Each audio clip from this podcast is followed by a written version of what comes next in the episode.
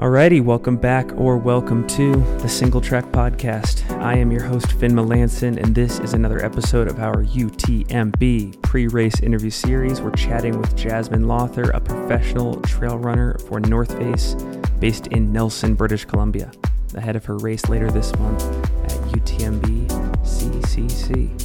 Before we get started, though, this episode is brought to you by Gnarly Nutrition.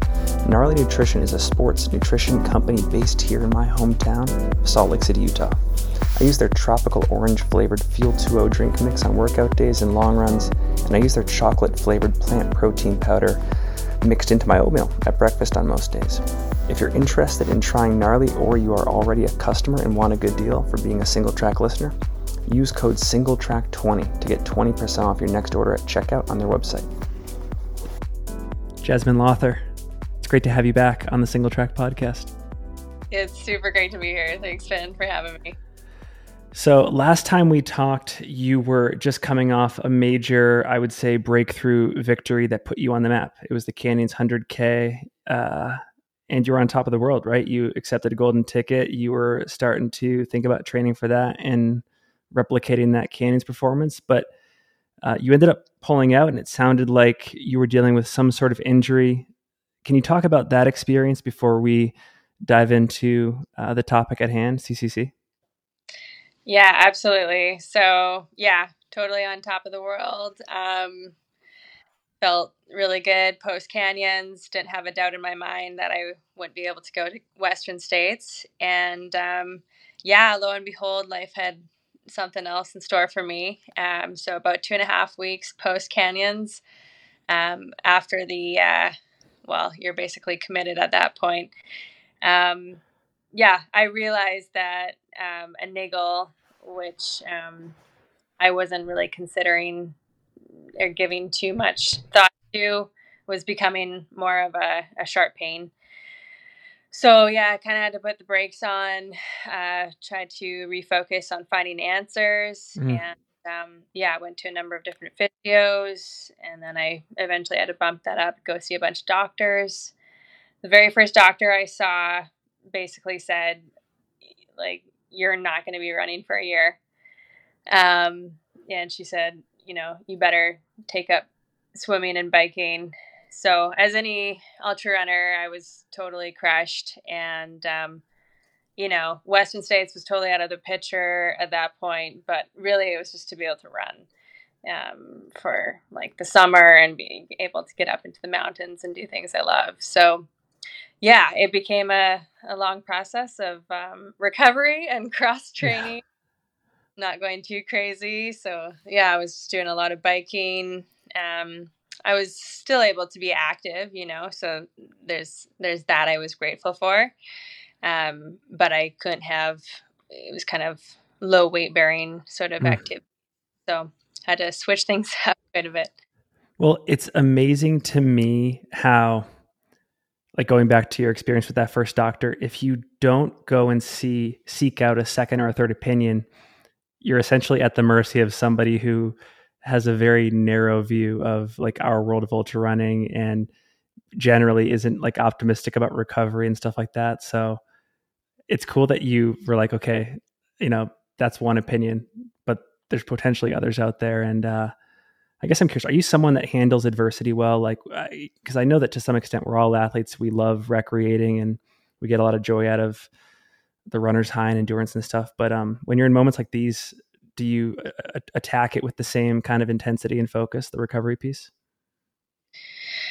Yeah i think the recovery piece for sure. Um, i definitely went through a whole rainbow of emotions. Um, it felt like full on grief like you know going through denial anger frustration sadness depression and then mm. finally acceptance and saying, okay, this is the situation I've been dealt, and there are th- certain things that I can control. And, you know, yeah, that's one doctor's opinion. And I'm sure most of us have had those doctors that say you're not going to get up and be a runner. Um, but you can always prove them wrong. Um, yeah. So, uh, yeah, I think in hindsight, just I could have been a bit more um, give myself some grace that all athletes go through injuries at some point and that I wasn't alone.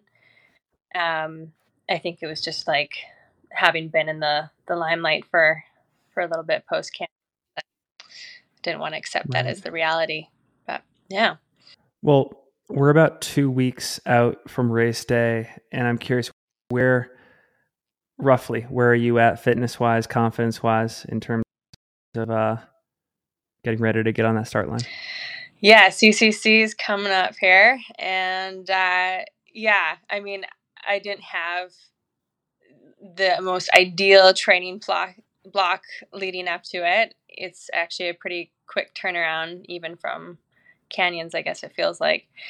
Um, yeah, I did a lot of biking, and then this past month, getting back into running, it was okay. Let's see how the body reacts, bringing my mileage back up. Things are doing good. I was feeling really excited. It was still a question mark, and then finally, at some point, I I was committed. I was, yeah, let's do this. Let's try CCC, and at least let's go and experience it and learn a lot and try the whole Euro scene. It's like a dream come true. so yeah, I, I mean, I've been doing decent mileage and I'm trying to do a lot of vertical. So we'll see what happens. Cool. Well, I'm curious. I'm curious about what your outlook is on this race, but also your strategy heading in. Because for those that are familiar with your race at Canyons, you famously led right from the gun. Like you were battling not just for the overall win uh, in the female race, but also like in the top 10 of the men's race, the overall race. Um, is this something you could see yourself doing at CCC as well? uh, I would love to say yes, but I think with just the amount of elite athletes at CCC and the Europeans who have that at, as their backyard and they know the course and, and all like that. I definitely I know that there's some bottlenecks, so I don't want to get caught behind a, a huge long train. So there's definitely points where yeah I'll be strategizing. Um, yeah, it's gonna be interesting, but um, I probably won't go out quite so hot. Um, but yeah, I'd like to hold on to that kind of top 10 and at least keep them in eyesight and see how it goes. Cool. Well, last question I want to ask you before we head out. You are a pro athlete in our sport now. You just signed a contract with the North Face. I'm curious, can you talk about how that opportunity came up, what attracts you to the brand, and what excites you about the relationship moving forward? Yeah, so super exciting. Um, finally was able to announce. Um, I mean, lots of conversations had been happening for a long time. I think just having been through an injury and not being able to test out all the gear for a while, it was kind of all worst timing.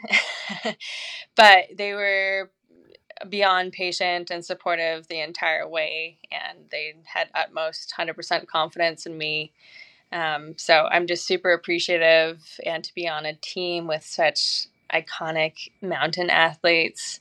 Um, I that's really what drew me to them is is just the all around mountain athlete, and you know to be to have opportunities of going on North Face expeditions or things like that. That's that's just like my dream come true. So it makes me super excited.